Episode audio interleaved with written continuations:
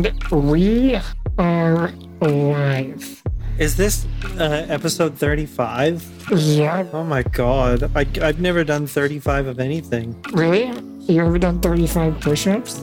Oh, 35 push ups. I usually cap out at 30, to be honest. How many chips do you think are in a Pringle can? How many chips are in a Pringle can? Ooh, that's a good one. Okay, I eat them in groups of three, and you can do it like probably 25 times. I'm going to say 75. That's fair. When's the last time you had Pringles? First year of university was sponsored by Pringles. I would eat half a can of jalapeno Pringles every single night. Every single night? Every single night. And I was 8,000 pounds. Even before an exam? Especially before an exam, I would do two full cans of Pringles. Oh my god, and you didn't get jala- jalapeno toots? I think my gut is still in recovery. Imagine your proctor refused to continue because you couldn't stop farting. Imagine anytime I have a spicy fart, it's actually not what I had last night. It's like November 2009 dinner, four miles of Pringles in my intestines. I thought you usually hide legal drugs at the end of your Pringle can, and you only do it because you don't want to be conspicuous in front of your attendant care workers. That honestly might be the last can of Pringles I own. Really? Yeah. Tony, that's really sad, especially considering your affinity for snack food. Yeah, but I I still love snack food. I've just kind of moved on to other. I don't have anything against Pringles, except this question for you: When you eat a Pringle, which way do you put it? Do you put it curve side down? I I like I put the curve like against my tongue. Yeah, that's how you're supposed to do it. Yeah, yeah. Why? Did you watch someone do it the wrong way? Fucking psycho. Yeah, I have one friend who's a psychopath and puts it upside down. Why are they your friend? Well, we don't talk anymore after I found that out. Anyway, we have another crazy filled episode. You had a wild week. You know what? Before we even talk about it, I just want to say throughout this week, I realized I like inspiration porn. Yeah, I got swept up in something that may be misconstrued as that, but I would argue that it wasn't. I would argue that it wasn't too, but I would also argue that, like, maybe inspiration porn. I don't know. There, there, I like inspiration. And when does inspiration become inspiration porn? Is a conversation we will have to get to the bottom of today. Can I make my argument? Well, no, let's first talk about what happened to you. All right. So, a couple months ago, when the third wave was sort of easing and it was becoming okay to hang out indoors with like five people or less or something like that, I finally had the opportunity to leave my garage, which I hadn't done for a social call uh, before that point for like literally eight months. Yeah. I was growing hair like Rick Sanchez from Rick and Morty. I was like unshaven. I don't remember the last time I used a stick of deodorant because I just didn't care at some point. Like Yeah. I was so starved of people attention. And it, basically, the only thing sustaining me was our discussions. And I'm I'm not even really exaggerating. Um, you know, because work meetings, they, they like they don't really cut it. They, I just you can't really say anything human in the middle of work jargon. Oh, yeah. It's, I, I find work meetings, it's, you log into the call, everyone talks about the weather for three minutes, Yep, and then you do the work that you've assigned to the call. yep, for, you know, 30 to 60 minutes, whatever it is. And then at the end of it, everyone who hasn't spoken for the duration of the meeting unmutes their microphone to say something so that they feel like they should be invited to the next meeting. or or to remind people that they were there. Yeah. I find that the small talk is confined almost exclusively to banal home renovations and gardening. And I like I respect that people garden. Don't get me wrong. I know it's necessary in the present day to to be literate in that sense. And I also respect when people develop like uh, the ability to maintain their living quarters because I really don't even have that. I can hardly Put on deodorant. Yeah, put on deodorant or hang a towel on a towel rack, you know. And so I respect all that type of bullshit, but I also I also find it like empty of personality or character or like liveliness. Yeah, for us, it's even worse because you, at least, all your coworkers have a city that they live in in common, but my work is all remote. So we're all over the country and even North America. Yep. And so, really, all we talk about is weather. Eh, eh, Because everyone has a different, like, lives in a different biome or something. Yeah. And then you get people who live like like Ottawa and Toronto, and you'll be like, "Hey, did you get that storm that we got?" Toronto's funny. They get like a, a centimeter of precipitation or snow and they just like act like it's a fucking natural disaster. Yeah, they start filling their dump trucks. Sorry, I have some residual like anti Southern Ontario nonsense in my head from living in Thunder Bay for so long recently. Well, speaking of Thunder Bay, what happened to you?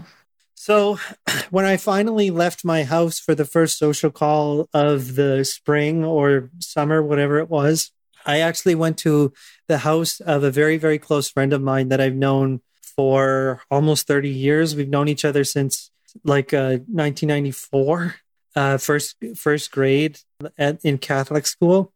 And he lived down the street from me. And I would always visit him like every weekend for the first 10 to 12 years of our lives and then like into high school. And uh he always like li- his like uh family homes on a split level.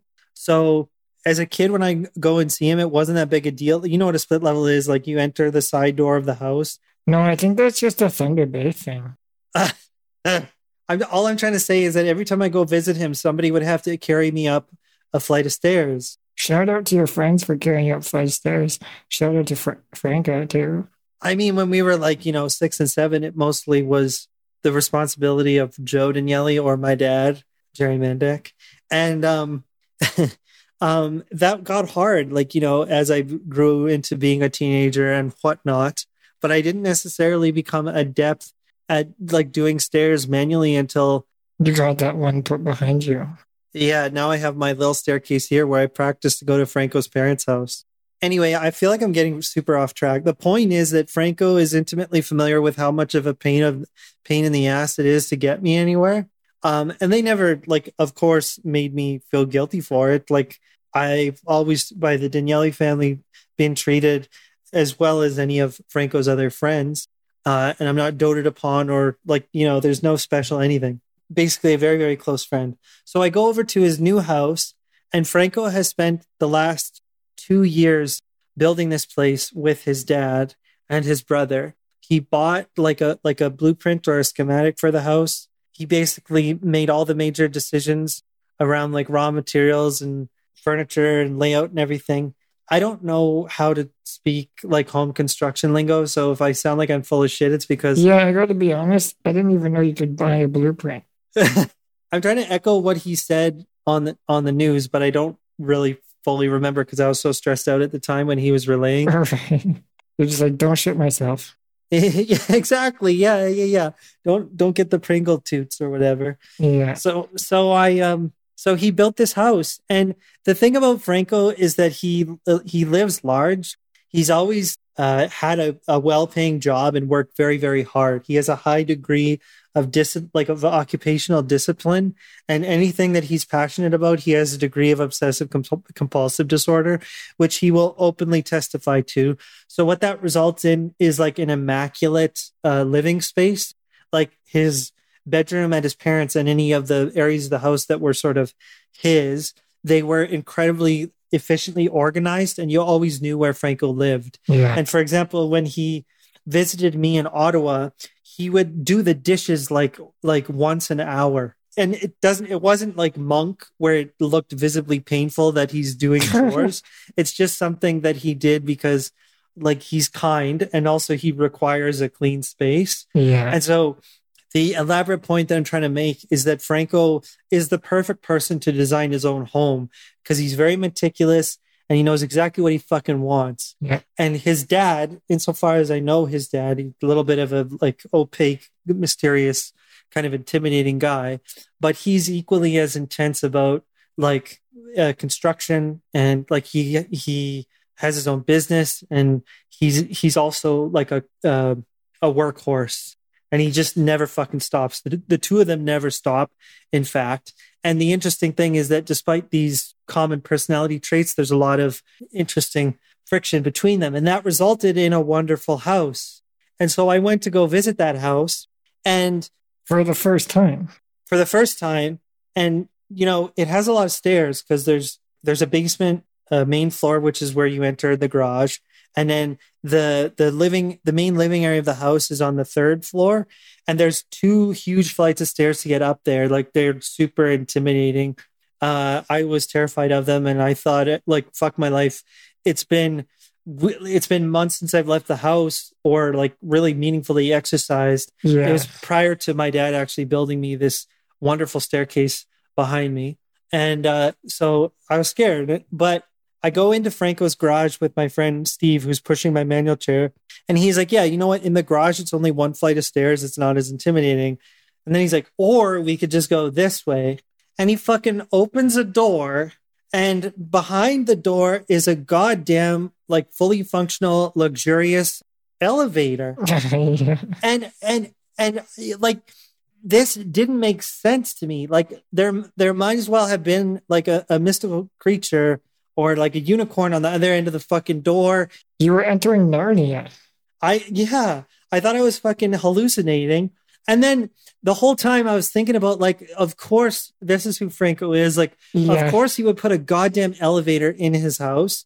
And of course like the lion's share of its motivation would be just for like my convenience and i just absolutely lost it Yeah. and the thing is the friends who were with me like they were on the construction site a lot with franco they worked outdoors like helping him make the house or you know doing chores that joe would allow them to do and the hilarious thing is like uh, I didn't get to ever see the construction site, so I had fucking no idea that this was happening. And Franco uh, like enforced the secrecy of it for two years. So I saw this elevator and I just started laughing uncontrollably. Yeah. Like someone on Reddit described it like uh, under the influence of psychedelics, which is pretty much exactly what the fuck was happening to me. I just couldn't process what I was seeing. And it just, but it, it was clicking at the same time. And it was just so totally ridiculous. And I'm in the, the elevator with one of my best friends, Steve Pashanak, who also has one of the most goddamn contagious like laughs Yeah. I've ever heard in my life. I and like I'm pretty sure most people are friends with him because his laughter alone is an antidepressant. Like he's a very very funny man, and I I got you know I'm harping on one detail a little too extensively, but I I just can't. Oh, a, a good laugh is so contagious. I know. It's the best. And then, like, it's so rewarding to make that person laugh and to hear them Yeah. laugh. Yeah, like like you and I have a lot of fun getting each other to the upper registers of our laugh where we sort of like lose control and have to literally like uh re reset ourselves like after we're done laughing. Yeah, like center yourself. It- yeah. it's a drug for me. Like, hearing someone laugh as a result of something I did or said yeah. is the drug that I get most high on. It's like the thing I chase the most. It's especially in situations where like laughter is uncommon or or just like break something when you know like someone isn't supposed to laugh Yeah. or you can just say something quick that like cuts through to the point of a laugh. Um, but then the when you're with your close friends, being able to hear them laugh at that like childlike glee Yeah. and joy that you you know can't be faked. Yeah. That is the meaning of life. It has to be. Yeah. What else could it be? That's the reason why when you take psychedelics and you your ego quiets down, the one thing that takes over is cosmic laughter. yeah. When all when you strip all the bullshit away, all you could really do is laugh at existence. It really is a drug. But anyway, so that's what I was doing. I was fucking laughing uncontrollably, like with tears. You know, Steve is losing it as well because he knows exactly what's going through my head. Yeah. And I get up to the third floor and I come out of the elevator and I'm still speechless with laughter. And I just like, I, I, I was just so happy. Like it was the perfect moment to have with my friends, man. yeah. It's just like exactly, exactly what I needed. And then as it turns out, it's exactly what other people need too. before we like we should say the best part of all of this is if you're listening to this story and you're like, damn, I wish I was there to witness that, Yeah. well, lucky for you, it was recorded. Yep. It was recorded between like two iPhones and a GoPro, which was inside of the elevator And that recording ended up getting posted on Reddit. on Reddit by And then it, our good, good fan, Michael. We should honestly give him producer credits on this. he's he's a co-producer. Yeah. We don't give him enough credit. He also, he's like a meme lord.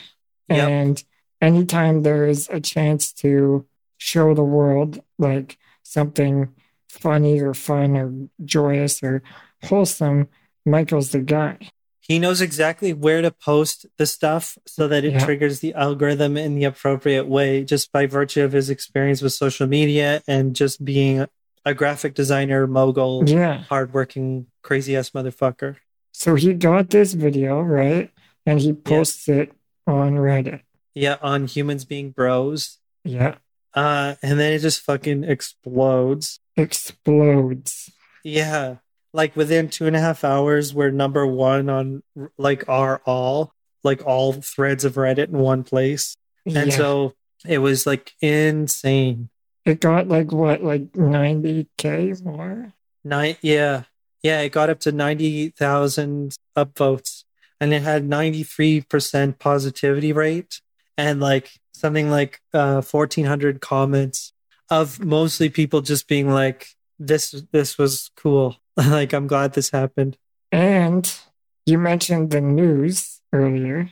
Oh yeah, I did have a brief interview with um, somebody from CBC The National, and they're going like sorry, Franco and I had an interview where we just sort of explained the basics of what occurred, and she asked me what my headspace was like in the in that particular moment, and I obliged or whatever. It was really nice. She was she was a lot more personable and emotional than I like expected. I I thought it was going to be like quite rigorous and bureaucratic because it's our public broadcaster, but Yeah. she was a human being and so it was it kind of alleviated all of my anxiety uh, going into that moment And also, like, kudos to them. But I think you had such a human being story to share for them that there's no real other way to approach it.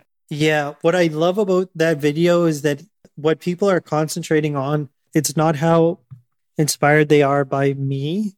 Because in fact like i'm actually like not really the point of the vi- like i don't do anything to earn the moment that surrounds me. Like i'm just sitting there in my chair. I didn't install the elevator. I didn't go through all the manual labor and the effort to create the moment. I'm just there to react to it. Yeah. and the thing the thing that resonated so much with people they weren't calling me an inspiration or like you know putting me on a pedestal they were just saying like that is friendship between people and that's the thing that came across to people was that we were all collectively laughing and enjoying this realization that our close friend installed a goddamn elevator in his house Yeah. which is something that happens on MTV Cribs not real life Yeah. It's outrageous, but in like the best way. It's like it's it's patently insane and i know i know franco encountered a lot of friction in making the decision to install this thing he really had to like push it forward with people who helped him build the house They're like, come on, just build a ramp. Like, just like landscape a bit and you'll get a hill up to the top. yeah yeah yeah but he's like no no no this is going to be the coolest thing ever i have to do it Yeah. and i i'm pretty sure that fucking elevator cost him 30g which is you know like two power chairs back to back Yeah. that's some crazy shit yeah. did i say ramp i meant elevator I said elevator. yeah so like i'm basically just elated that this happened i like Fr- franco's just overjoyed I, I wish we could have Franco on to talk about it because I can imagine, like, I was also thinking about, I probably watched this video 24 times. yeah And because it's just so fun, it's a great little dose of just like pure serotonin. yeah Again, like I said at the beginning, I think I'm an inspiration junkie a little bit yeah to the point where I kind of regret some of the things I've said in the past. Anti inspiration porn, because I watch inspiration porn. And anyway, I don't want to get into that yet. What I want to say is, I can't imagine what was going through Franco's head in that moment when he's, or even in the two years leading up to it, when he's like, oh boy, just wait. Just wait till you come over. Like, yeah. knowing that as soon as you open that door, whatever is going through your head is going to be mostly just sheer surprise. Holding that for so long and then that final reveal, like for you, there's just basically a moment where he's like, or I could just open this door and push this button. And you're like, wait, what are you doing? Because he kind of very perfectly pauses, looks at you like, you ready for this? yeah. and then opens the door. And Yeah. it's such a good pause because it gives you just enough time to be like, wait, something's about to happen, but not enough time to like expect anything. Exactly. Yeah. I was just like, Franco, what the fuck is going on? Yeah, what are you doing? And then, and then in my head, I'm like, oh my God, he did it. That motherfucker put a man on the moon. Like, that's actually what it, that's how ridiculous it feels. You Yeah. know what I mean? I made you a spaceship.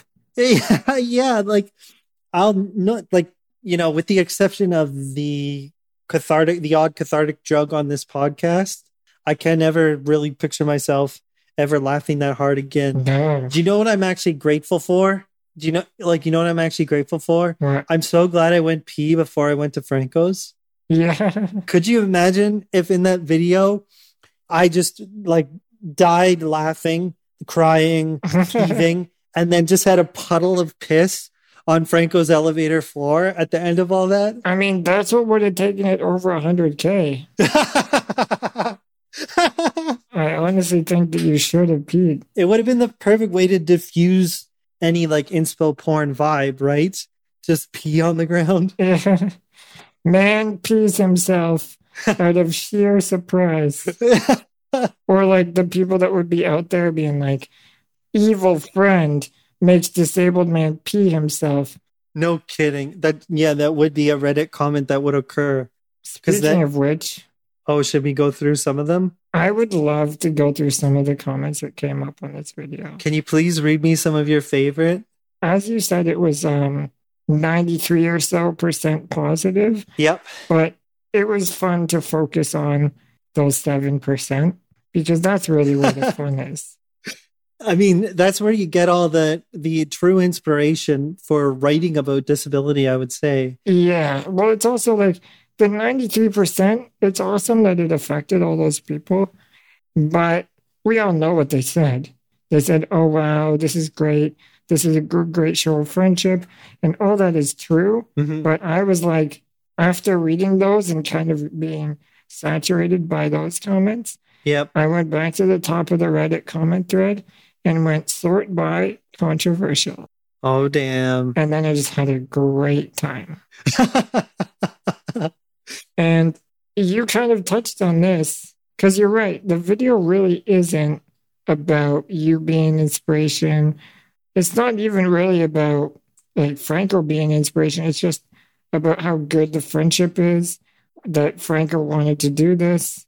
yep. And it was just like such a great, hilariously over the top gesture of friendship Oh yeah. to the point where, you know, he's probably doing it partially to be like, look what I did, dude. I mean, th- like it's unavoidable that he gets attention for it. Well, not even attention, but just to watch you react in the most hysterical way. Yeah. Like it's like worth thirty thousand dollars just for that reaction of like, what are you doing? I, yeah, I, I I totally agree. I totally agree because it's out of this world. But one of my favorite comments was, wow, I just watched a minute and a half video of someone being put in an elevator. I mean, that's exactly what happened, Yeah. and I just giggled the whole way up. Okay, keep going. Um, well, this is basically what I just said. It seems like he did it to make his friend laugh more than for actual access. And that is the best reason to do anything. Imagine if that was the policy behind accessibility everywhere. I was going down the street uh, recently.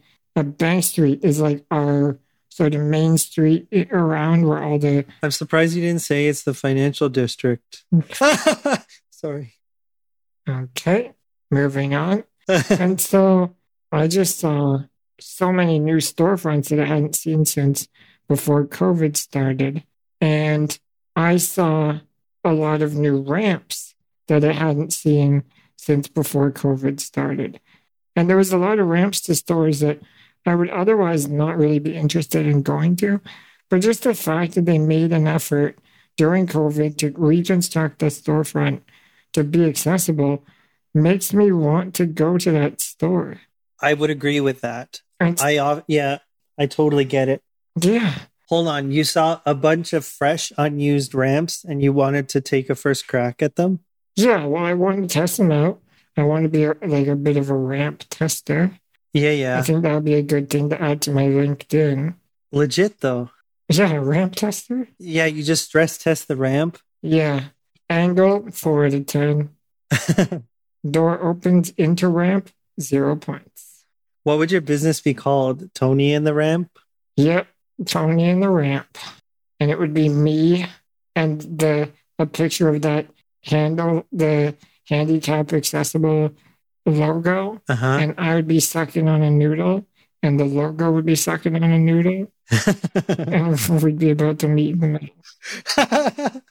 and if you did meet in the middle before biting off the noodle, it meant that the space was accessible. That's right.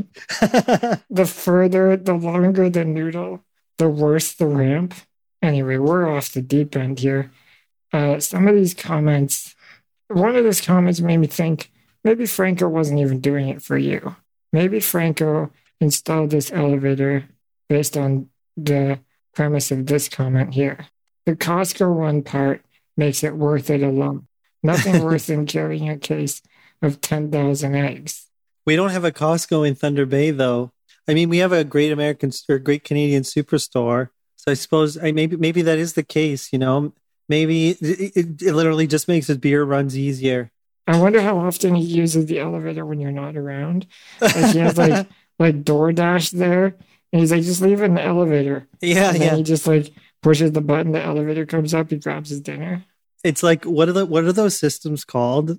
That that like old Oh, Victorian. like a lazy Susan or something. yeah, yeah, yeah, yeah.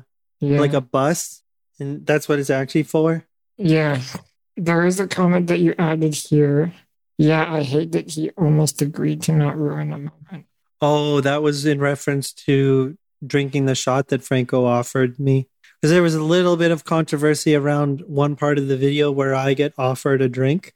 And as Anthony knows, I've been um, abstaining from alcohol for the last two years or so. And so people regarded that particular moment as uncomfortable because I did like quite clearly hesitate. And they were they read it really well. Like that's not wrong but Franco also handled it very well in my opinion. And that he did ask me that question rhetorically like he knows that i won't drink because every time we hang out i exclusively have a small toke of cbd like uh, vegetation. And that's what we always keep it at and he knows that. I trust him more than 99% of people to be respectful of that particular boundary but I did appreciate that people picked up on that for some reason. Like it's just the idea that empathy can occur so easily is kind of cool. That's all.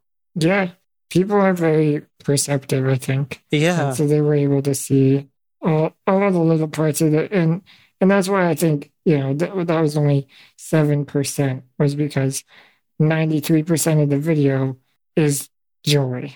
Oh And yeah. it's it's like if you want, sure you can nitpick or whatever and make yourself have a bad time. Yeah. It's almost like happiness is a choice or something. And fucking Franco put an elevator in his house. He can offer me a million facetious drinks over the next hundred years and I wouldn't care. Yeah, well, at least thirty thousand, right? Yeah. At least yeah, at least thirty thousand. I did like this comment because I always wonder the same thing. Why is his forearm so big? oh my god. That was one that I actually told my coworkers about. I I read it to them in our we have a, a meeting Discord. We go on breaks together and play Rocket League. I was like, guys, one of the comments was, "Why is his right forearm so big?" And then there's like a winky face after it, which is the, the, a suggestion that I work out one side of my body too rigorously. That's all they're trying to suggest, right, Tony? Right, yeah. That you just you don't lift weights on your left hand has nothing to do with non-inspiration porn. No, no, no, no, no. but that's also I love that joke because it's true. I am asymmetrical and it wasn't mean spirited. They literally took something about me that is unique and they riffed on it and they made a sex joke, which is fun as well because it acknowledges that I may not necessarily be, uh, you know, asymmetrical because of uh, disability or stroke or whatever, but because of, uh, uh, yeah, you know, yeah, because of that stuff, porn. One last comment. I had an ex tell me once that if I ever became disabled, she will nope the fuck out at any age and move in with her sister rather than wipe my ass or take care of me. She's a good person, just doesn't want to take care of anyone else in old age other than herself. she's a good person. Yeah, but she's also um, irredeemably selfish. Yeah. yeah, that's like perfect comedy right there. I almost wonder if the person wrote that as a joke. I don't know. That'd be like when someone describes like several indicators of a abusive relationship, and then at the end of it, they're like, they're a good person. Yeah.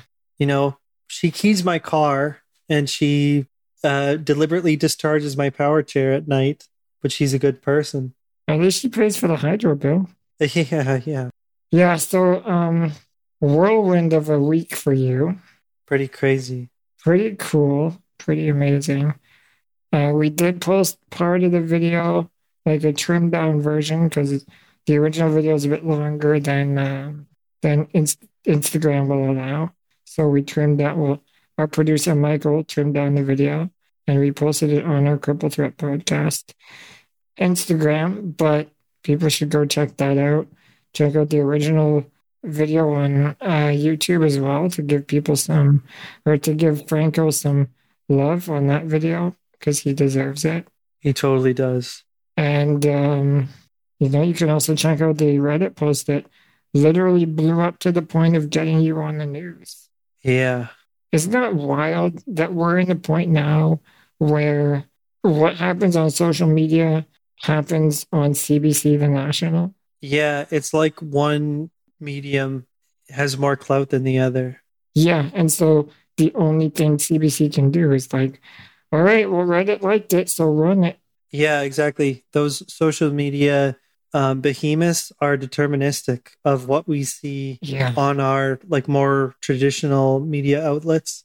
It's it's also baffling to me how this thing takes off. Like, like, do you think that if we had posted it at another time or in another subreddit or on another day would it have taken on the life of its own that it did?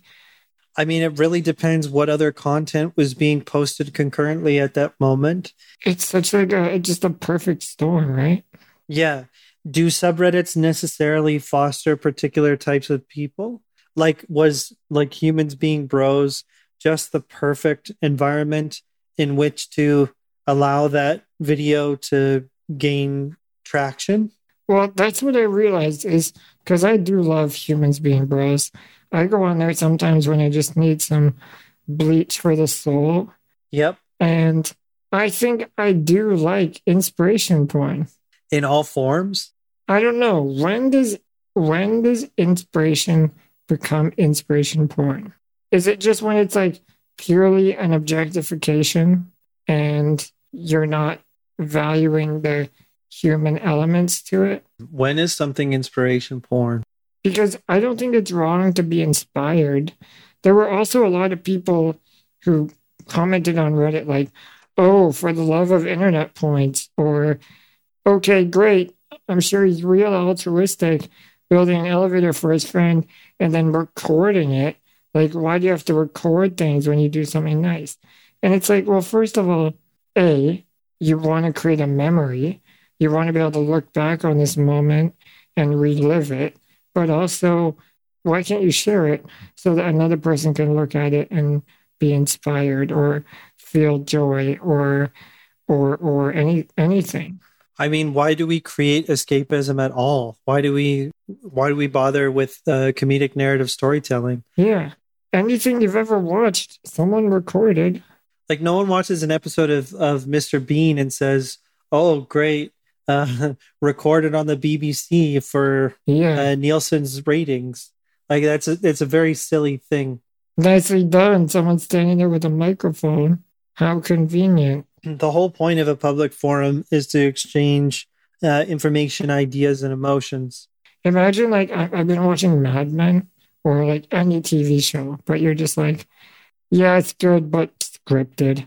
Exactly, yeah. Um, so inspiration porn, I think it becomes porn when it's a that's a fun one.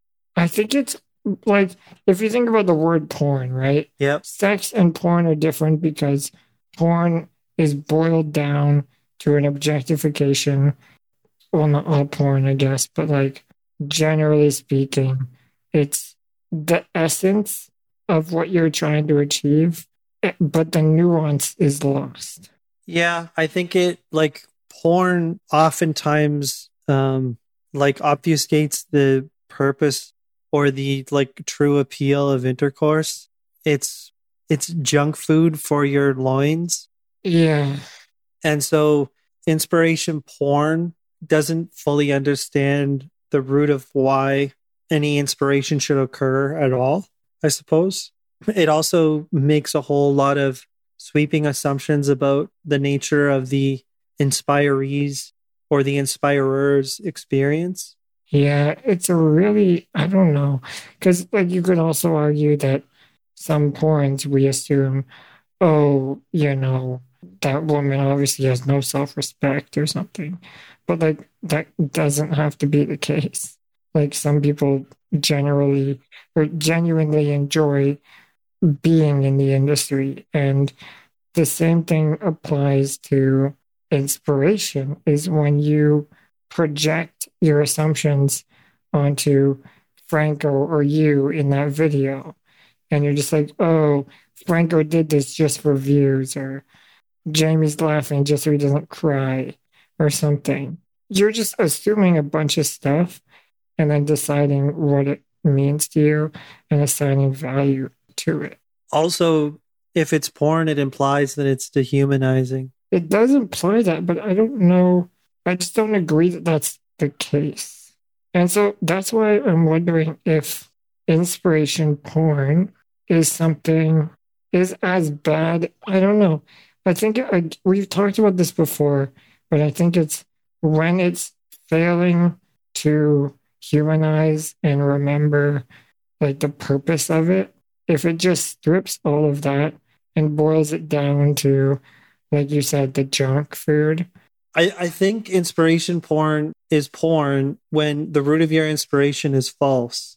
So if people watch that video of me riding the elevator and they think, oh, what an inspiration that this guy yeah, has access to hang out with his friends, maybe that's a little bit facile, but they actually just look watch the video and be like, oh, look how close all those dudes are. Right. That's wonderful. And they're actually picking up on a chemistry between us that is real and that has been fostered over at least a quarter century. And so it's not porn because it's real. Yeah, exactly. Like if, if it's fabricated or created just to evoke those feelings Yeah. and you're not able to get anything more out of it, yeah, maybe it's inspiration porn. I don't know. I don't think we're going to figure this one out today. I will never figure it out. It's a fucking hot button topic. Do you think there's going to be backlash from the disabled community for the nature of the video? Yes, because I think that the disabled community is just a disabled group of people. So one of them's going to be a dick. That's just inevitable. That's fa- that's flawless logic, Tommy. yes, because there is at least one dickhead in a wheelchair.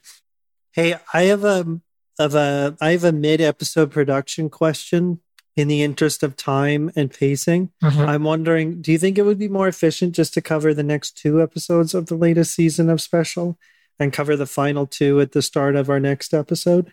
Do you think there's that much per episode? I mean, I have so many quotes lined up. Maybe you just have too many quotes. That's also true. I tend to be a little bit overzealous. Let's see what happens. My book reports in in elementary school were longer than the book. I'm not lying. That's why I got an individual education plan. You're not listening, Tony.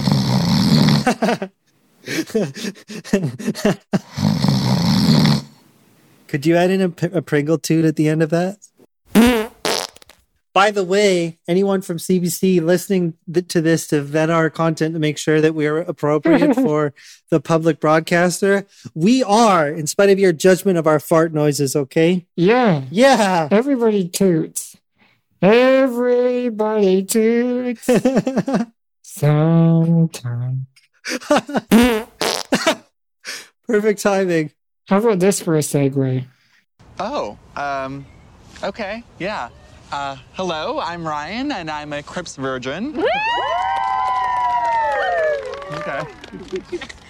Um, I have to admit, uh, I actually thought I was done dealing with my CP, but it still trolls me all the time. Um, Uber drivers ask what's wrong with me. Strangers come up to me at the gym and congratulate me simply for exercising. Ew. Inspiration porn. Is that what that is? We should edit that woman going, ew, inspiration porn at the end of my like Reddit video yeah, we should. in the hopes that irony will save us from any um, negative shade. That's how it works. Yeah. If you're self aware, you're immune. I think Bo Burnham, the whole point of his last community, Did you watch it? I did. It was It's so good. it was good. I enjoyed it.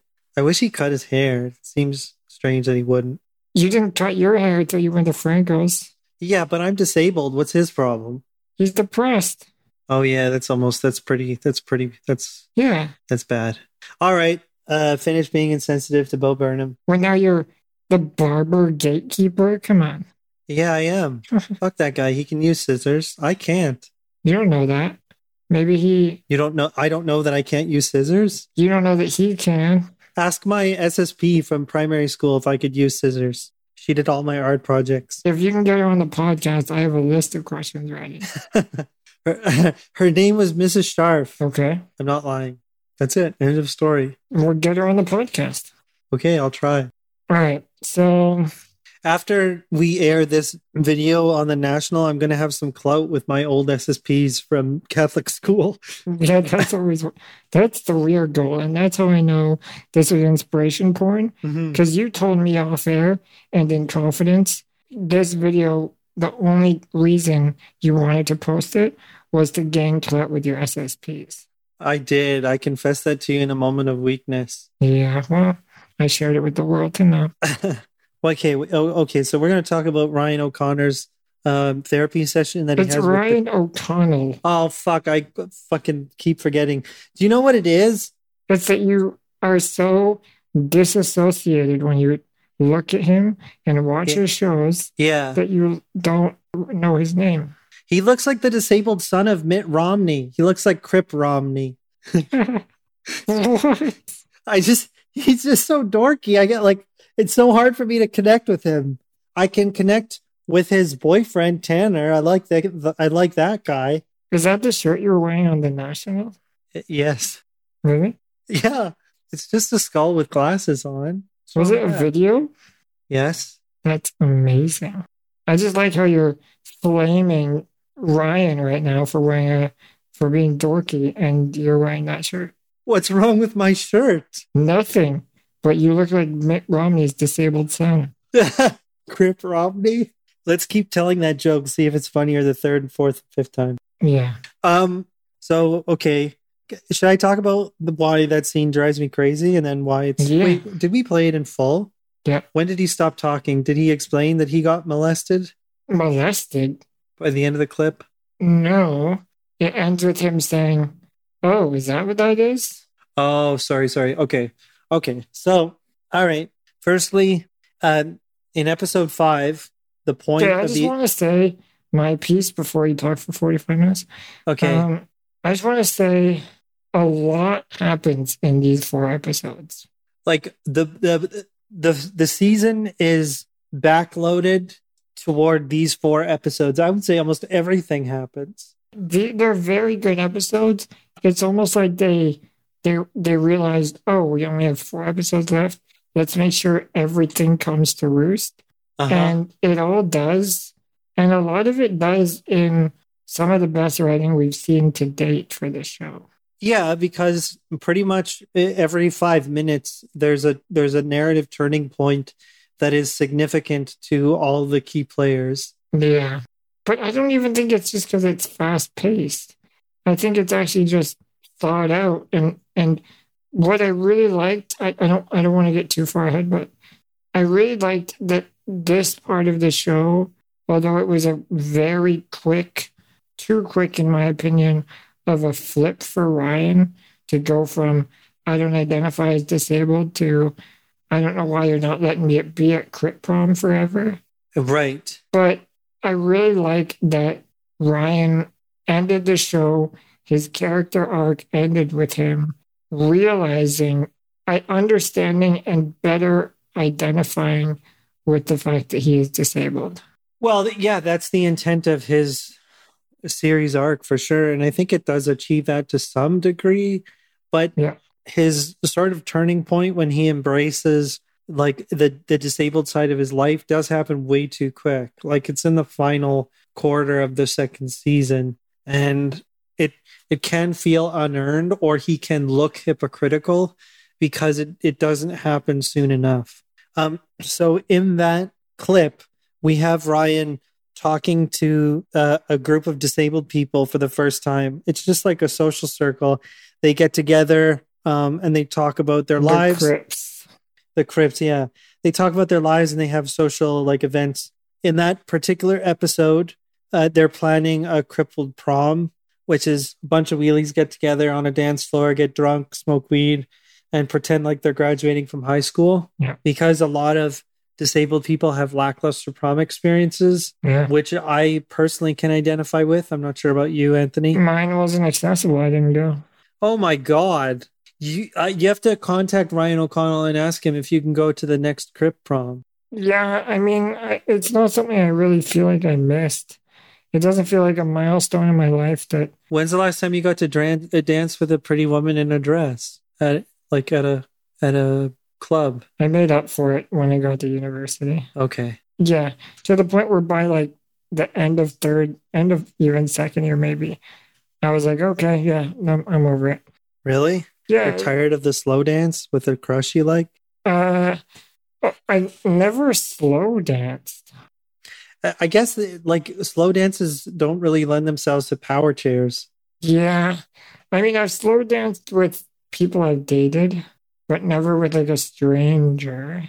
I would say that's common amongst most people. Who? uh, Why would you slow dance with a stranger? That'd be so weird. Well, like crip, like prom or something. Imagine like resting your head on someone's shoulder and being like, "So, what do you do for a living? Hey, is this seat taken? Just play some Barry White. Is this shoulder taken?" Um. So one thing that I I I always have to mention one thing that I did dislike about any audio clip that we play as it pertains to this show is that everyone in this kind of group circle they talk about instances where they've encountered severe ableism and then they joke about it and they riff and everyone gets like a a, a laughter of relief from their shared suffering and the the the women that they choose to be extras in the crip circle they're given a lot of really funny one-off lines and there's actually one woman who is an alumni of superstore Mhm. and in superstore they did basically nothing with her except allow her to be a pr- she spoke in Superstore. she- I don't think she ever did. She just stood amongst the other like Walmart lackeys in various scenes where they needed to look like the store employed more actors than they actually did. Yeah, But in this show, like she basically takes command of every line of dialogue, every scene that she's in, she performs the motherfuck out of it. Yeah. So it's a joy watching watching those two kind of like make the peripheral of the show more interesting yeah, so Ryan's story, he starts off like, like pretty adjacent with everyone else, and then he kind of like overshares, and this may be a little bit uncomfortable, but it is sort of the the resolution of the bad date that he had in the first uh, few episodes, where he kind of like explains that he felt objectified and fetishized. Yeah. And actually, to the show's credit, the Crips don't fully act as though what occurred was like immutably incorrect or bad. They're like one of the one of Ryan's friends actually says like if you're going to be fetishized, it should at least be with a, a B list actor, like not a C lister or whatever. Yeah. So they they do make light of it, uh, it, perhaps in a way. Uh, I I th- I I think it actually corrects course. Like my initial complaint about the bad date may not apply anymore. Like I should have waited until episode five. well, you didn't know this happened, but I think that what it shows is a bit more of Ryan's emotional arc Yeah, because he was able to, in the moment, you know, he still identified as able bodied. And I think in real life, maybe he still does to an extent. yeah, Rightly so, like he's more able bodied than both of us. But in the show, this happens to him with the devotee, and he's instantly turned off. yep, But then in the Crip Circle, where he is, again, one of the more able bodied people there, hmm they're all like, oh, yeah, that happens. yeah, And they're kind of showing him the ropes. And it's almost to the point where some of the stuff he's complaining about seem almost pedantic. right. Which uh, I maybe actually the show doesn't sell like well enough. It's a little Yeah. ambiguous as to whether or not that's the intent by the end of the scene. Right. Um, and that's probably just to be sensitive to Ryan or to anyone who's encountered a particular like episode of fetish fetishization. Yeah, it's a hard thing to take a hard stance on. I, it sure is. But I also sort of thought that it was like a bit much because uh, imagine you just entered a new circle of disabled people. Okay. And the, the whole point of the circle is to talk about your problems, granted, Yeah. but you're still a perfect stranger. Yeah. Like you, you haven't really got a sense for the relativity of your issues next to everyone else around you. And as as you and I both Yeah. know, like like disability is not one single plane. Like, everyone's on kind of different levels. Like we're not comparable, is what I'm trying to Right. say. And so you're like, there's a lot of common ground in terms of how society kind of groups us in the same spot and puts us at the same lunch table. I was literally put at a different lunch table, by the way.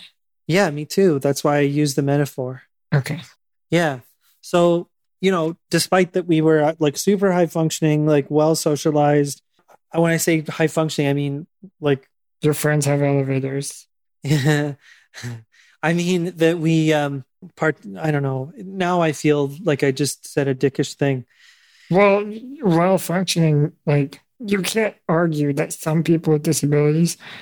Feel I feel comfortable saying this because I grew up in foster care and we had the full gamut of people with disabilities, from people who were smarter than me, all the way to people who like couldn't be left alone Right. at risk of hurting themselves or others or anything like that. Hmm and that's that's just i don't think i don't think it's it would be fair for someone to get upset by that. That's just how it is there there is a range of people and someone's functional ability is on that spectrum able-bodied people by the way have different levels of function functionality That's very true. there, there's high high functioning able-bodied people and low functioning able-bodied people. The low functioning able-bodied people I'm thinking of are those seven percent on Reddit. exactly. Yeah, that's why they're so jealous Yeah, because I have a high functioning elevator and they don't. Right. All I was trying to say is that Ryan enters the circle and he immediately dives into his sex life. And it that kind of felt a little bit distasteful. I know for efficiency of narrative, he has to do that. What would what would you have done? I pro I wouldn't have fucking talked about my most recent lay. I would have like try I would have asked more questions about those the people at the circle. I would have tried to figure them out. Give them the floor. Yeah, but that's not really the goal, right?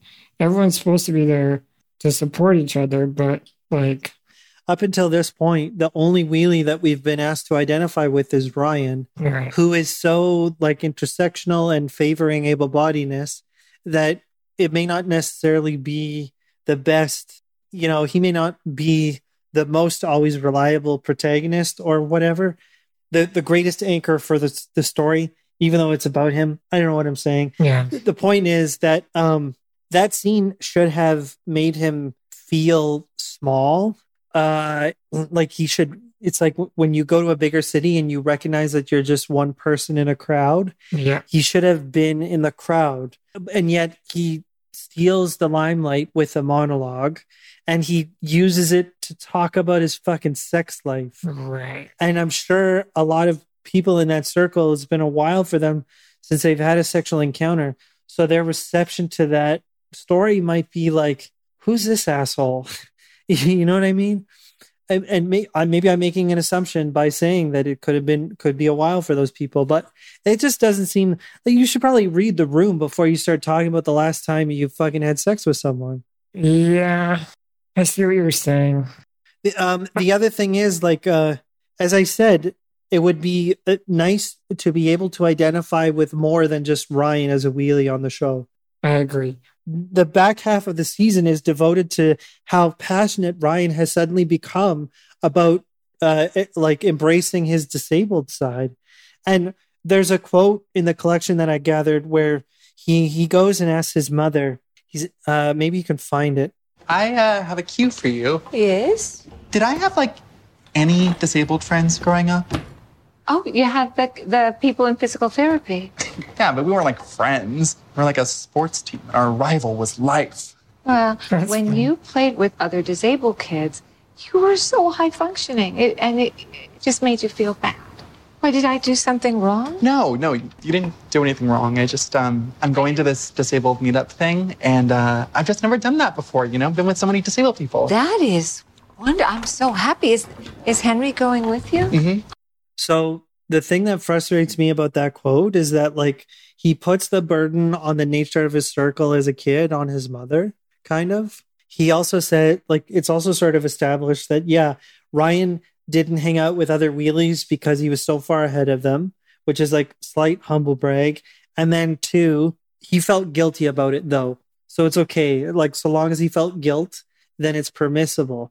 And I'm not saying that he should pay the piper or something like that. I'm just saying that it would be more interesting for me if he didn't hang out with other people in wheelchairs because ableism, because he was afraid of them. Yeah. Because I think you and I have had multiple conversations about how we were afraid to integrate with other wheelies because we were afraid of going of eating at the same lunch table Yeah. and I, that's a real thing and i don't think he should be ashamed to say that he wasn't socialized with wheelies because it was considered like a faux pas or something taboo It is a real thing. He shouldn't be ashamed. You're right. But I still feel some shame around feeling that way. Like, I, I know there were moments growing up where, like I said, there was a full gamut of disabled people and different kinds of disabilities that manifest in different ways.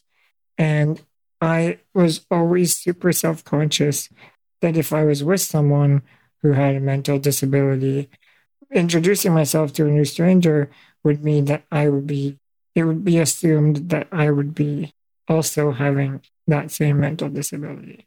And that frustrated me. And it, I still feel some shame around feeling that way because it's all insecurity. And I wish, you know, I, I don't think I would feel the same way anymore because I'm more confident with who I am. But I kind of wish I could go back and tell that to my past self. So I get his shame. yeah i do too i just wish that it was approached more honestly Yeah. Like I said in the last episode, though, I really do think for Ryan, this show was like him on a path. Like it, he almost wrote it as therapy for himself. Like I think that he was going to this show hoping to come out more comfortable with his situation. i would agree with that and i get much more of that vibe like my sort of anger and frustration with him has dissipated Yeah. after watching the back half and then rewatching for the quotes, I have calmed down about my frustrations with him. That's good. So you also have an emotional arc, which I also called in the last episode. So Are you saying we should wrap it up? yeah, that's it. Good job, guys. Uh, what I will say though is I I do wish that Ryan focused more on like the nuance of his disability. I felt like a lot of his disability was written Yeah, but not really demonstrated on screen. exactly. Yeah, we we talked about that extensively last week. Yeah, but even this week, like there were moments where, like there's a moment specifically where I remember calling it out and pausing it, where he's going through a door with Tanner and Ryan, you can tell, is sort of self absorbed with the idea of like, don't trip over this camera in front of me and make sure I can get through the door. Yep. That he kind of forgets that Tanner's probably going to go first. Yeah, he becomes preoccupied with the transfer, so to speak, Yeah. and he forgets social etiquette. I've done this before. I think a lot of people with cerebral palsy do this, where we've become so conditioned to people holding doors for us and waiting for us and accommodating us just by pure like rhythms of socialization and not necessarily because we've been taught to expect it. Right. you know people people are generous with time and space when they are sharing it with wheelies yeah. so um so when you're going through a door you just as a person in a wheelchair you assume you have the right of way because you've always had the right of way Oh, yeah. I have Canadian standoffs with people all the time at elevators. oh yeah It's like, oh, you go first because you're a foot away from the door and in front of me. And they're like, oh, no, no, you go first, which is hilarious because it's way easier for you to go first because now, like, I can't even get in the elevator without you moving. so in this one particular example that you're pointing out like ryan and tanner are having their first dinner with ryan's mother Yeah. and they greet her at the door. And then I think the way they had staged that scene, Tanner was supposed to go through the door first, Yeah. but Ryan went through first. And then the actor who played Tanner was not expecting it. So he gets startled. And they quickly sort of cut that out or like shied away from it. But you could tell that that's what occurred. And it, it felt as though you could blame it on like Ryan's CP and just like slight unawareness in focusing on getting through the door. Yeah, but instead of cutting those moments out, I really wish that they kept them in and emphasized them even. Like there was another scene I remember where he's just like on a recumbent bike, and I, I'd rather watch you get on and off the bike Yeah. and actually use the bike because even in the half second of him using the bike, you can see that he's struggling to make it go forward. He actually ends up going backwards for a second. So it was um, a scene where basically uh, Ryan's friend Kim is going through financial issues and she has to move out of her apartment. And so she's in the middle of gathering all her clothes and um, valuables. And Ryan is trying to give her a pep talk of the next step in her life and how it's not so bad that she has to move in with her parents temporarily, potentially. And um, they, they, want it to be more interesting than him just standing or sitting. So they put him on a bike and it, it looks a little awkward. I almost wonder if a bit of the motivation was not even just for like visual interest, but again to kind of like demonstrate look, Ryan does exercise. Or, yeah, like just like an able bodied actor, Ryan can be given something to do while delivering his lines. Yeah. And it, and it will look normal or whatever normal looks like. It, he won't struggle with that particular arrangement. yeah. And it, it, it unfortunately it sort of stuck out like a man on a recumbent needlessly. There was also like a scene, maybe this is the last example. I don't want to go through all the examples where CP could have been better, but he was eating with Tanner and I think Kim and her boyfriend. He goes to load up his fork, but it comes off empty and he just has to go anyway and like eat it. And I'm just like, it would be great to show, like, live in that moment, you know, and try again and drop drop something on your lap. Who cares?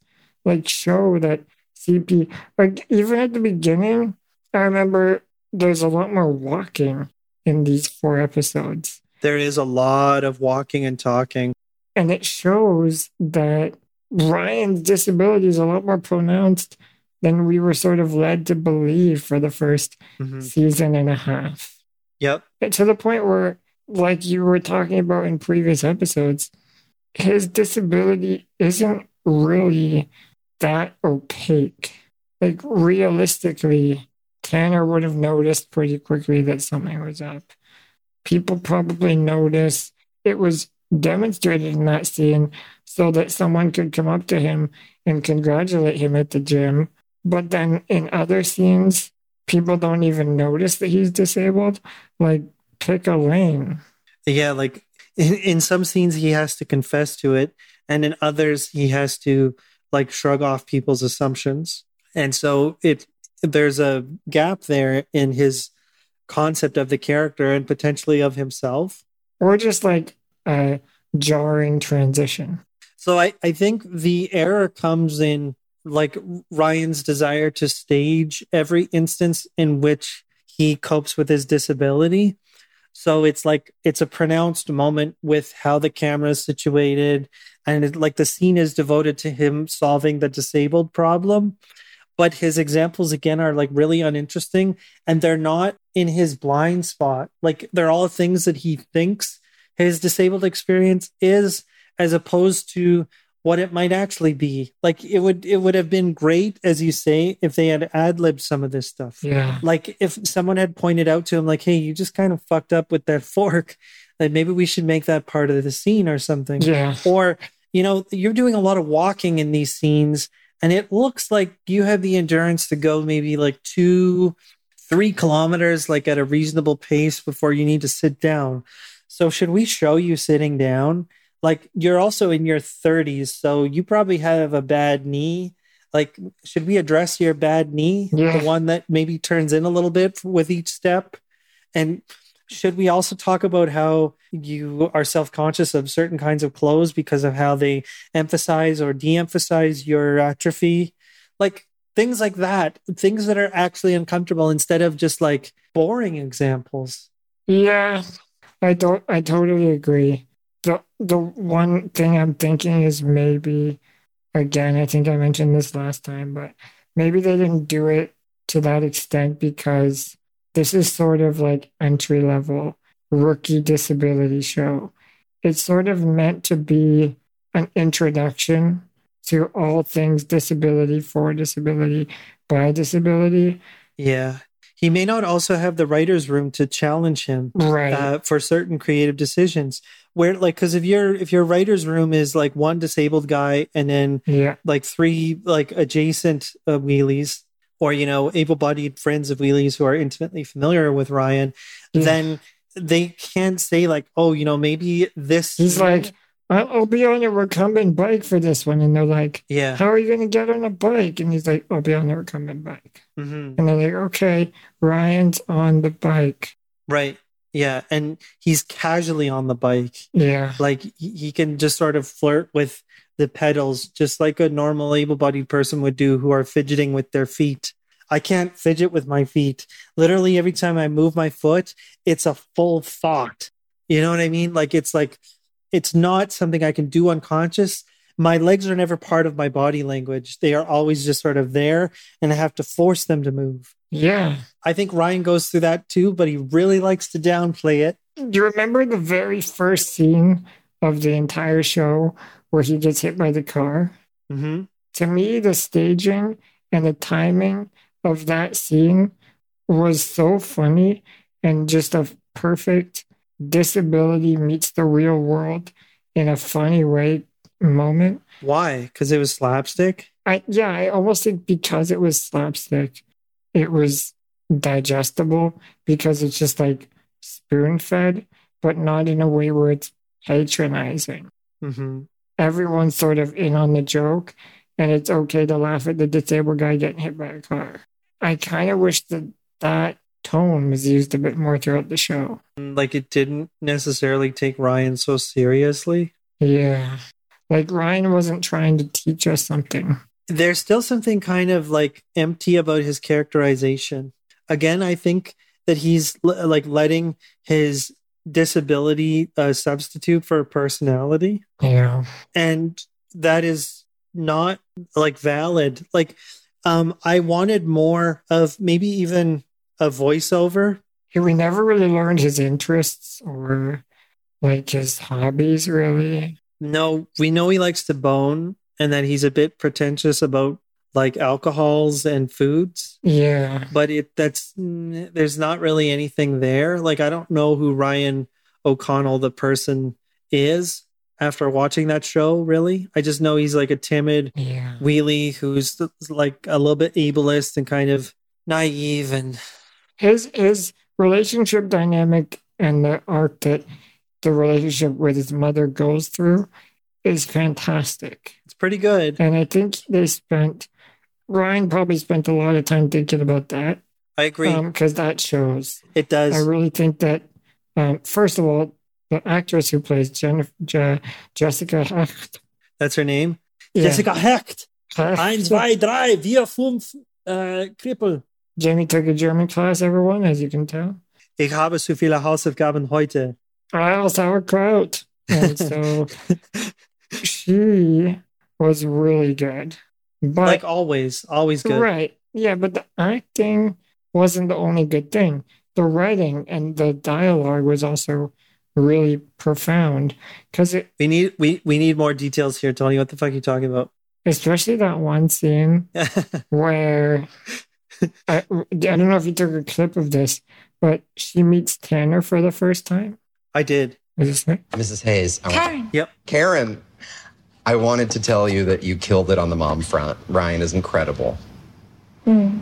Oh God, I'm so, I you know I don't really know anything about you. Tell me, what do you do? I teach dance at the Sweat Circle a few times a week. Oh, that's fun. Yeah. What do you do when you're not doing that? Oh, you know, go for hikes, ride my bike. I tried getting Ryan to come with me on a ride. He apparently doesn't know how. Well, we tried. We did, but with the CP. So, yes, what? Of course. Sorry. You know, I, I didn't really know what cerebral palsy was before I met Ryan. I thought it was like a brain thing. Yeah, it is. I yes, I know, but I thought it made you like mentally slow. And that's not Ryan. You know. Like honestly, I don't even think of Ryan as disabled. I just think of him as normal. Well, he's kind of both. Okay. I guess that clip is a little bit more geared for the, the interaction with Tanner, but it still shows the mom's dialogue is written so well that Yeah. it, it, it was one of the more nuanced discussions that the mom had and shows that she's the most three dimensional character in the show. by far, yeah. She's because in that one exchange, she's incredibly reserved. She's not sure what to think about Tanner, and she's overhearing him kind of commit all of these um, disabled faux pas. You know, Tanner is saying that he didn't know anything about disability uh, before he met Ryan, and that Ryan's not slow, and he's uh, quite an inspiration, and um, he has made some sort of assumptions about the extent of Ryan's uh, mobility that proved wrong, and he failed to consider that it's due to his disability. And so, they're bit, the show is trying to position Tanner as Mister Wrong now Yeah. that they've been through their like sort of romantic tryst, and that the you know the honeymoon is fading. But again, it pivots so quickly. It does, and I think that uh, Tanner, like the actor who plays Tanner, his performance is so good that it actually like does a disservice to the narrative Yeah. because when they want to start making him look like the bad guy, it it doesn't really work. We still like him a lot. So in that scene, I agree with you though that the mom Jessica Jessica Hecht is good because Hecht because she's trying to she's trying to bite her tongue and she doesn't want to correct Tanner or Yeah. alienate him because she knows that he's still finding his footing in this relationship. and that Ryan likes him.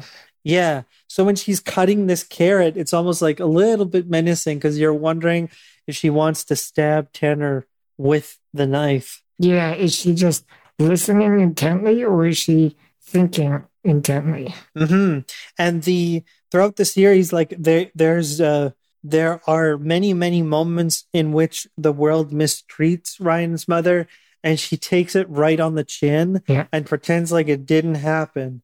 And then she has to wait to the point of no return, which we've talked about a lot as disabled people. We often get pushed past the point of return and then we explode and then we're accused of being irrational or being unfair or um, people not understanding where we're coming from. So this happens to Ryan's mom repeatedly, and the the course of her arc in the show is her gradually sort of finding herself and figuring out how to stand up for herself and plant her feet and whatnot. How to live independently of Ryan while still loving him, and this is why I think that special is ultimately fantastic, even though I hate it sometimes and often. Whoa. That's a great character development for you. Oh, yeah, yeah, yeah, yeah, yeah, yeah. Whatever. Um, Whatever, dude. I can praise when you grow. thanks. I, I, okay. So yeah, so we love her character, and for good reason. Can we talk a little bit more about the vilification of Tanner, though? Yeah, wasn't there another quote you wanted to say about the mom? Mm, there's one quote where she sort of talks about um, where she's kind of confronted by um, a rude pedestrian when she's on a trip. I forget where. She goes on a trip without Ryan, and the whole point is to kind of regroup, Oh, yeah, yeah. um, meditate, and uh, unplug from the world. And then she kind of the Airbnb that she has is adjacent to a dickhead, and he tries to tell her not to listen to music in the evening. And then everything that she's been kind of coping with throughout the past two seasons sort of bubbles up, and she defends herself against this person. And she basically talks about how she hasn't had a vacation in 30 years because she had to raise a boy with CP and also ease her dying mother through dementia. And so she's been in a state of compassion fatigue for so long that she no longer has compassion for herself. And this is kind of the time where she's like regrouping and refueling. And then a fucking dickhead comes and says, Turn your music down. So she gives him a, a huge uh, tongue lashing. And it's it's one of the best sort of payoff moments in the series. We probably don't have to play the clip because I just summarized it uh, fairly okay. But you know, in an, with another actress or less experienced actress, it may not have landed. No. And I think it's because we care about Ryan's mom and we sort of see her gradually move away from that gentle frailty. Super satisfying. Credit again to the writers, though, because, Mm-hmm. uh, or maybe it was Ryan that wrote the dialogue, who knows? But the dialogue again in that scene is great. And of course, Jessica has to bring, uh, she really like breathes life into the role. But at the same time, credit where credit's due to the writers of that dialogue. Agreed. Yeah, let's talk about Tanner. Um, just a second. Let me actually just start with a clip that might start the discussion. What you said to her, it kind of wasn't great. I mean, when you said the woman in a wheelchair was an inspiration, and then you asked if she knew her, What's wrong with that? babe, it's like when a straight person assumes you know every gay person who's ever lived. I was just trying to be nice. What should I do? Just try harder. Tanner, you don't get it, okay? At Crip Prom. Oh my god! I knew you were still pissed about that. Well, yeah, I tried not to be, okay? But you basically said to me, don't worry, babe. I don't have to be a part of this hugely important aspect of your life. Why don't you just do your thing and I'll do mine? you made it so clear how much my presence was just fucking everything up. I was just trying to offer up a solution. I don't want to be with someone that I have to section out parts of my life for, okay? I want you to be a part of everything. Fine, then I'll be a part of it. I love you, Ryan.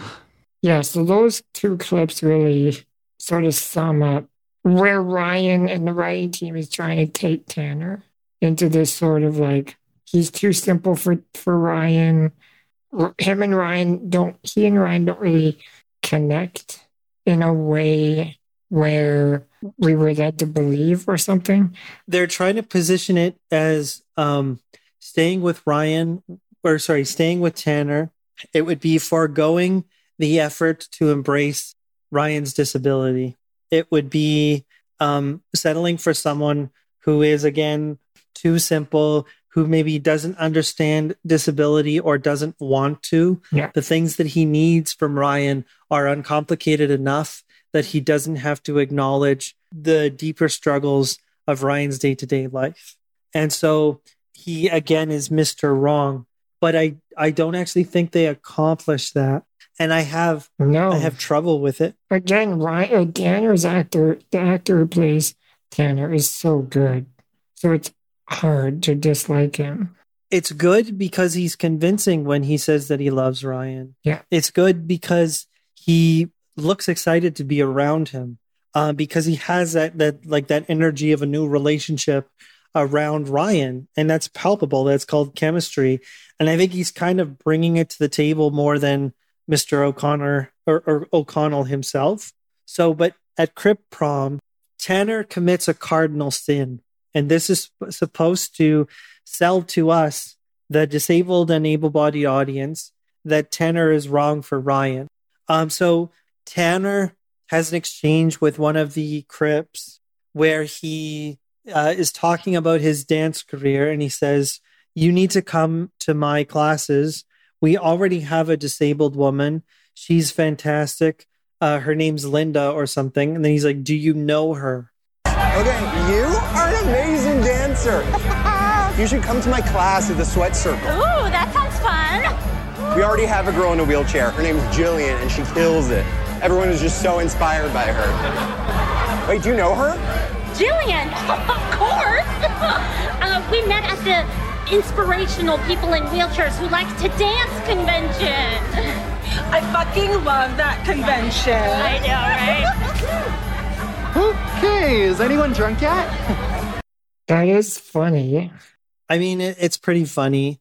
Um, and it's supposed to be like a kind of cathartic release for disabled people in the audience Yeah. who have wished that they could be um, passive aggressive and slightly angry toward um, people on the dance floor who assume things about what it's like to be in a wheelchair. But I kind of felt that it was too standoffish. I, I it didn't quite work for me because I didn't feel like Tanner really deserved it Right. and I could be entirely wrong on this. This could be my ableism talking, but Can't wait.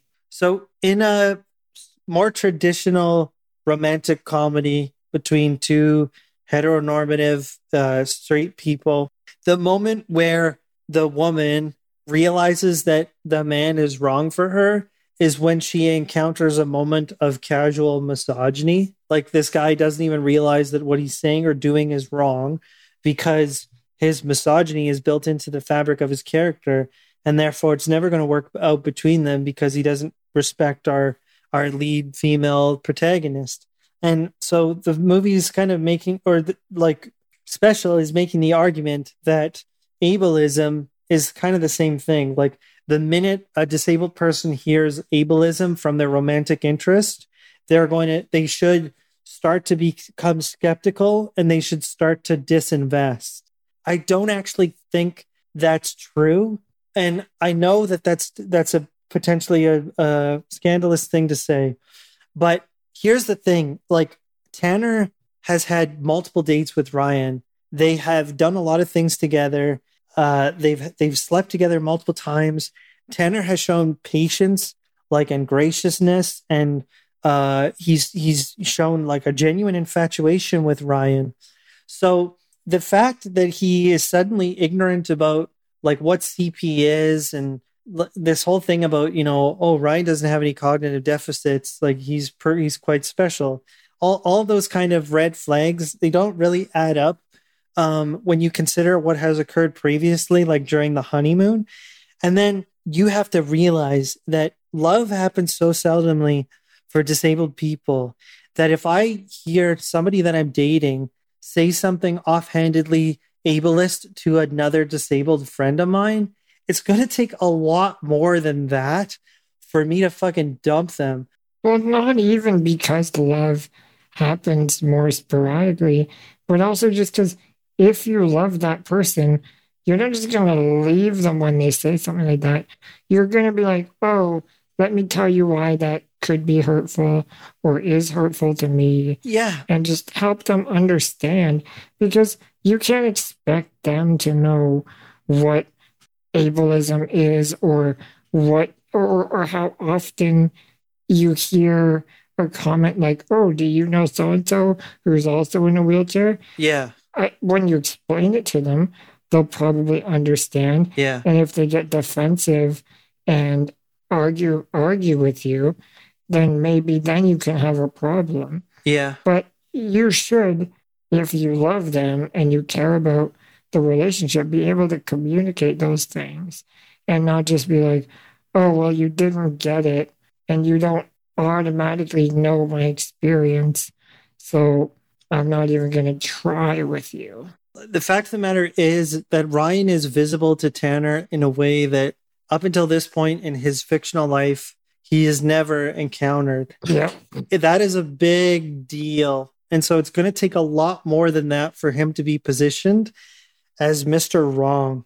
Not to mention the fact that Ryan can't really, like, for him to argue that disability is now such an important part of his life, like in- in terms of his social landscape and whatnot, it seems, as I said earlier, super hypocritical. It's like you go to one cripple prom and all of a sudden other wheelies are your uh, unambiguous allies and the the able-bodied people are clueless and hapless Yeah. I had an issue with that too. Like how quickly he jumped the fence from I don't even identify as disabled to you don't see me in the way that I am as a disabled person and you don't understand ableism to the degree that I do because I went to one circle jerk of disabled people. yeah by the way that whole circle thing reminded me of one flew over the cuckoo's nest and that drove me nuts Yeah. I mean, the circle that they first meet in the very first time we're introduced to the Crips. So, how can Ryan expect Tanner to respect this side of his life if he has yet to do that himself? And if the show hasn't successfully made the argument that he has become like more holistic as a person uh, relative to his disability, th- like they can't start putting the burden of like empathy and understanding on Tanner. I'm gonna go back to what I said last time. I honestly think they just tried to cram too much into two seasons. Well, why why is that? Like that should be considered a, a valid criticism. I'm not saying it's not a criticism. Yeah. I'm just saying that I'm just trying to understand where it's coming from. I, I agree that it should have picked a few things and dived deeper into those things, but it didn't. And I, I do think it's at its own detriment. But I also understand why it did that because when you find out you're going to get a TV show and it's about disability and you're going to be in it, there's got to be a huge desire to write about everything that everyone's ever wanted to see in a show like that. Yeah, you have to throw in the crippled kitchen sink Yeah, and like at waist high level. with automatic faucets. Yep. And attendants who refuse to do your dishes. yeah, so like I get it. I'm not saying it doesn't deserve criticism because of that. I think it's a valuable exercise still to try to figure out why it's making the choices it's making so that at least if you and I, for example, are in a position where we get to write a show, Mhm. we can know the pitfalls to avoid, but also the causes so that we don't fall into them again, right? Yeah, I agree. I, I guess like in order to get to the point in um, fiction where ableism and misogyny equate to the same sort of short like narrative shorthand, um, there's going to have to be more works of fiction about wheelies Yeah. and more examples of ableism and how it erodes relationships. That's something we've talked about a bunch, right? Like the the main pitfall and the main reason we are so critical of all of these shows isn't really the fault of any one of the, these shows or movies. Uh, It's just the fault of the landscape of media right now and how it isn't fairly or accurately or adequately representing disability. So when you when you do see a show that does represent disability, your natural instinct is to hold it on this super high pedestal Yep. because you want it to be everything you've wanted for so long. And it just can't do that. It yeah, inevitably it will disappoint you. Yeah. And actually like that disappointment is a good thing because it provokes further conversations Exactly. about how to tell disabled stories. yeah. But um uh, can we play a clip from episode 8? I can't write watered down bullshit for you anymore. I'm not really interested in, in making people feel comfortable with my existence. Um, I've been doing that my entire life, and uh, I've never asked myself for one moment, like, am I comfortable? How the fuck do I feel? So I quit. Anyways, um, happy bride, happy life, happy wedding. Thank you. This to me was so gross. Yeah. Can we first like at least try to demonstrate that we understand what he was trying to get at? So this is a this is a speech that Ryan ends up making at his boss's wedding because his boss is a huge jerk to him. To everyone, but it's hilarious. It's so funny. She's the funniest part of the show by a mile. It's almost like criminal that she's so funny because you end up kind of rooting for her. All of the line, like honestly, I feel like if Ryan was the one writing her lines, Yep. that's his specialty. Yeah. He should write a show where it's just people like her in a show Yeah. talking to each other, or like her and the front man or the pincushion or whatever. Yeah. Like Ryan excels at the dialogue written for her. If it's not Ryan, whoever it is, she is so cutting and cunning, but the delivery is also so good. Anytime she talked, I was excited about it. I wanted to listen to it again. yeah. Her, she's so funny. I feel like Ryan needs to write an anti-hero um, AMC drama about a lead character who's the head administrator of an attendant care program, and she just has complete and utter disregard for everyone under her sphere of care, Yes. and it's all about what she does in order to um, gaslight and slightly oppress oppress her clients. That would be so good. everything she does will be categorically evil and wrong. And slowly but surely, the clients will gain the autonomy to fight back, and there will be a comeuppance. That'd be a great show. Like her being like, whatever. They're disabled anyway. Why are we even giving them showers in the first place? Who's gonna smell them? Just put the same tools on they were wearing yesterday. Make sure the door's locked so nobody goes in there and get back to the office. So, um, in this speech, though, Ryan is tired of his boss making him write these pith- pithy list- listicles that don't ever get to the the root of what he actually wants to accomplish as a writer. I did love your piece, though. Great job, Diva. Really? Thank you. It's a shame we can never run it. Wait, what? Ryan, what you have written is an incredible, searing account of what it's like to be disabled in an ableist society. But it's also sad and angry. Well, yeah. That's because I am sad and angry. Look, I understand oppression, okay? I'm a redhead. But this, uh, it's just going to depress people. Can't you just end the piece with you accepting your disability and, uh, I don't know, climbing Mount Everest or something? Olivia, I accept my disability, but I still have to live in a world that doesn't know what to do with me, and that's super painful and shitty. I don't want to sugarcoat it. Look, maybe you can condense some of this into a funny listicle. Like what? Top 10 times I fell down? Ooh, yes, perfect. Write it.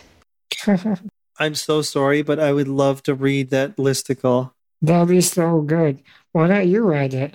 We should write it together. I fall daily. My bathroom is unfinished. It's a death trap. I, I could do top 10 times I've been dropped. Top 10 times I've been dropped. Could do like top 10 times I pissed myself. Top 10 times I disappointed my mom by destroying her house. top 10 times I made the wrong move in toilet chest. Subsequently, Ryan makes a speech at his boss's wedding, and it's supposed to be this great moment where he doesn't settle for his unhealthy work environment and he um, no longer wants to avoid his disability. And why for you did that feel hollow, Anthony? It wasn't even that I wasn't even really focused on the hollow feel. I was really annoyed that he was grandstanding and doing this at his boss's wedding. Like when he's supposed to be, albeit he was thrust into giving a speech, but it was still like frustrating that that's the time and place for him to make this grand realization about his life. Yeah. And again, it just felt rushed. Or or like like semi self-absorbed. Yeah. Could you imagine if you were tasked with speaking at a wedding and you chose to use those minutes to promote the podcast? Yeah. Yeah. I just want to say, you know, I love my friend. I'm really happy to be here. Um, please go check out Cripple Threat. It's at cripplethreatpodcast.com. And uh, can someone help me with the bathroom, please? if I ever had a wedding in some parallel universe and that's what you said at it, I would die. I would love it so much. it would make for another viral video. Disabled man gives speech at disabled friend's wedding. Yeah. Um all for internet points. I guess it's because we like the boss too much, right? Like we don't actually feel yeah like she deserves like Ryan's moment of actualization. Yeah. Mm-hmm. I think we're supposed to be on Ryan's side for a few of these moments, like when he's breaking up with Tanner and this moment. And honestly, I'm not because uh, maybe it's like it's like that thing, you know, where like if I make a joke about stairs with you, you're like lame. I'm over it. I roll, get away. But I make that joke with a group of able-bodied friends, and they're like, "Damn, that was funny. I never heard that before." Yeah. And it's almost the same thing with this show. A lot of these references are so inside baseball that I get it, but I really don't think the audience was for disabled people in that moment. Exactly. I think it was written for an able bodied person to be, I don't even know if it's virtue signaling, but it just feels, I guess it does feel hollow, but it also feels a little patronizing. It's written to educate the able bodied audience or something. Yep. I I don't think it really intends to be that entirely. Like I do think no. I do think he tries to write for wheelies, but I like Ryan the character. I don't think he's actually spent enough time in that world to really write for us. Right. Yeah, he's not he's not very disabled. Sorry, dude. And not that it's like oppression Olympics. Yeah. But just by virtue of his ability levels, he's not as far down the disabled rabbit hole as you and I, or so many other disabled people. And again, his experiences are completely valid, but I just, I didn't feel like he was seeing me when he was writing jokes that I think were aimed to me. Exactly. Um, the fights with Tanner uh, in episode seven, they were very well acted. Yeah, by both of them.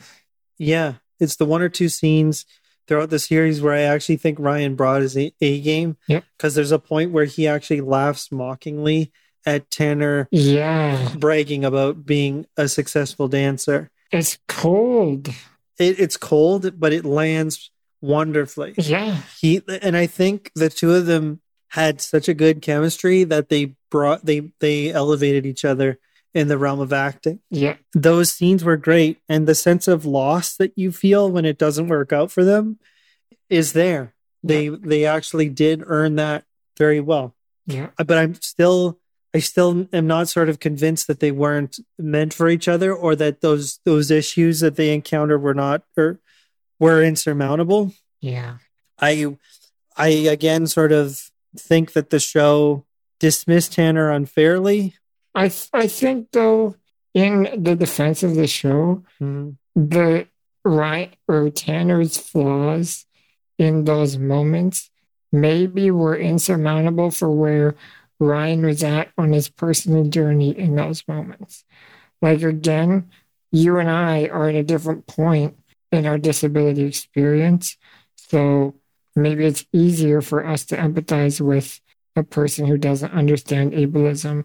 But Ryan in this show, in this moment, was sort of just coming to the realization that ableism was a real issue that he was struggling with internally. Mhm. So for Tanner to also be a little ignorant to it was enough for him to be like, I need to pump the brakes on this because I'm not even fully aware of this on my own. Yep. So I don't think I could be in a relationship with someone who isn't either. That uh, is a valid position that the show takes. It's just that it's kind of muddled Yeah. because because you end up liking Tanner more than the show intends. Maybe.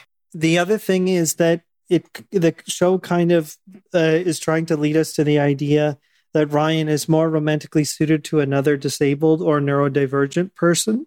Uh, but the, yeah, the, the show doesn't actually bother to explore the potential uh, disabled relationship that Ryan could have.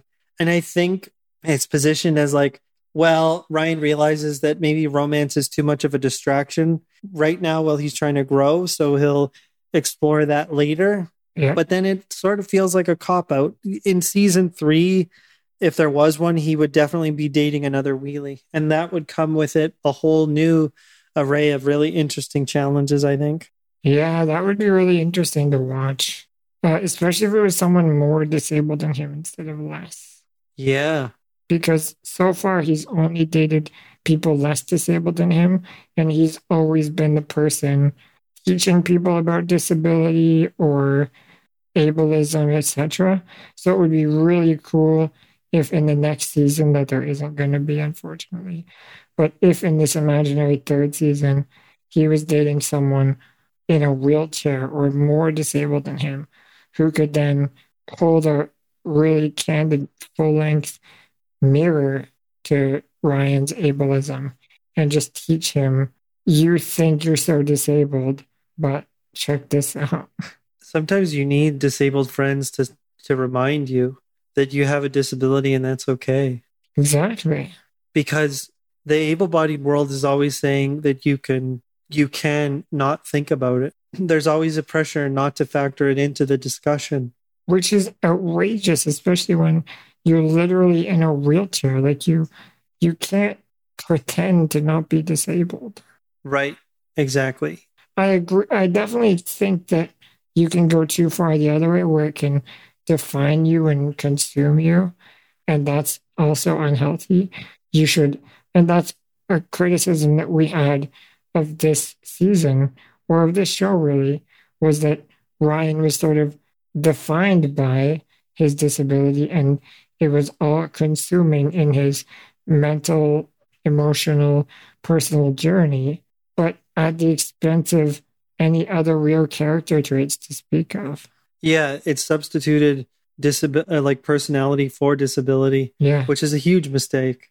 right. Huge. Like why were those two two crips that were actually given dialogue and screen time? Why did they have more of an evident personality than Ryan ever did? Yeah, exactly. And you could argue that Ryan didn't have as much of a personality because he was too much entangled with the life with the life of his mother, and therefore never really autonomous enough to develop a personality independent of that codependency. But by the end of the series, when they are in fact decoupled, literally and figuratively, he should have a personality now, or he should know what that is, or outwardly project it a little bit more, and we should be happy for him. the show summarizes his progress in this like funny little bit of slapstick where just like the opening of the series a car nearly runs into him Yeah. and this time instead of getting hit he uniquely swerves out of the way so what what is that trying to say that his interpersonal emotional growth actually made him slightly more able-bodied Yeah, like that's a little goofy now that he understands inspiration porn and ableism, he's able to avoid a moving supra. yeah i don't know it was that was kind of cheesy Yeah, it was cheesy, but I guess it was like it, it was on brand for the rest of the show. Like it didn't feel out of place. The whole show was sort of glossy and not overly deep.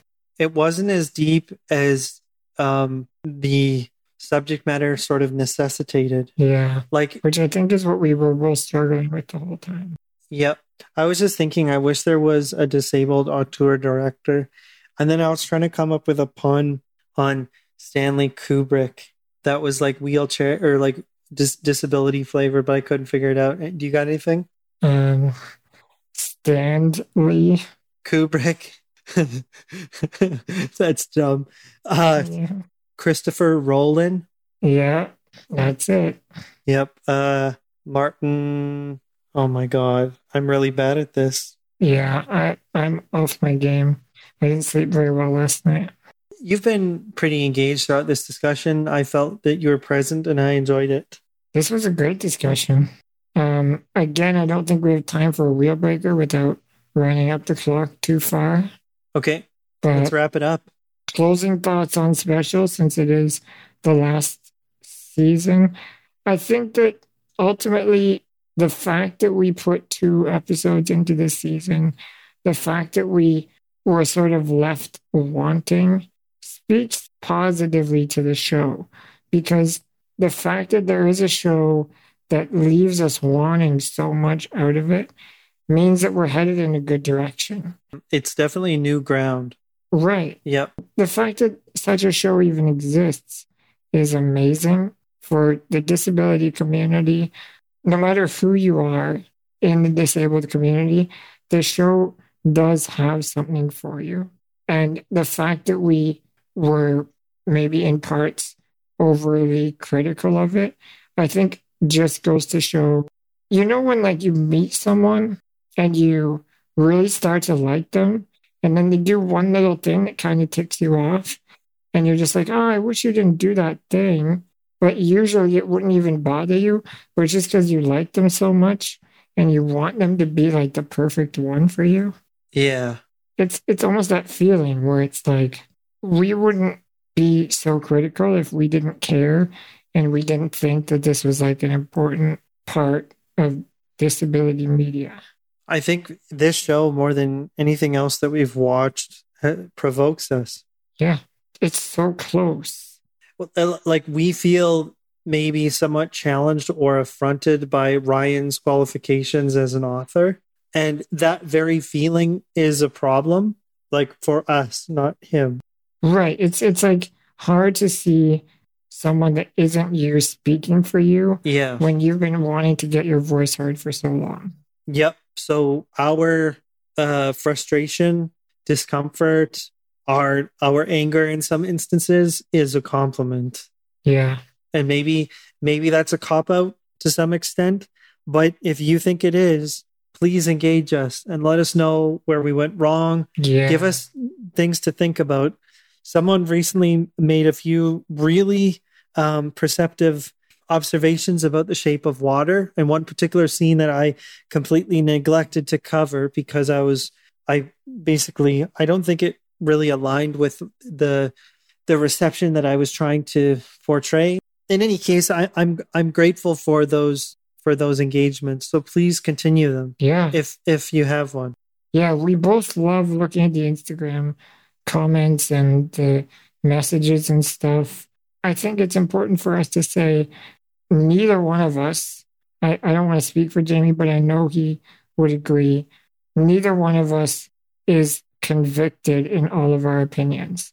We want to learn and change and grow with new information.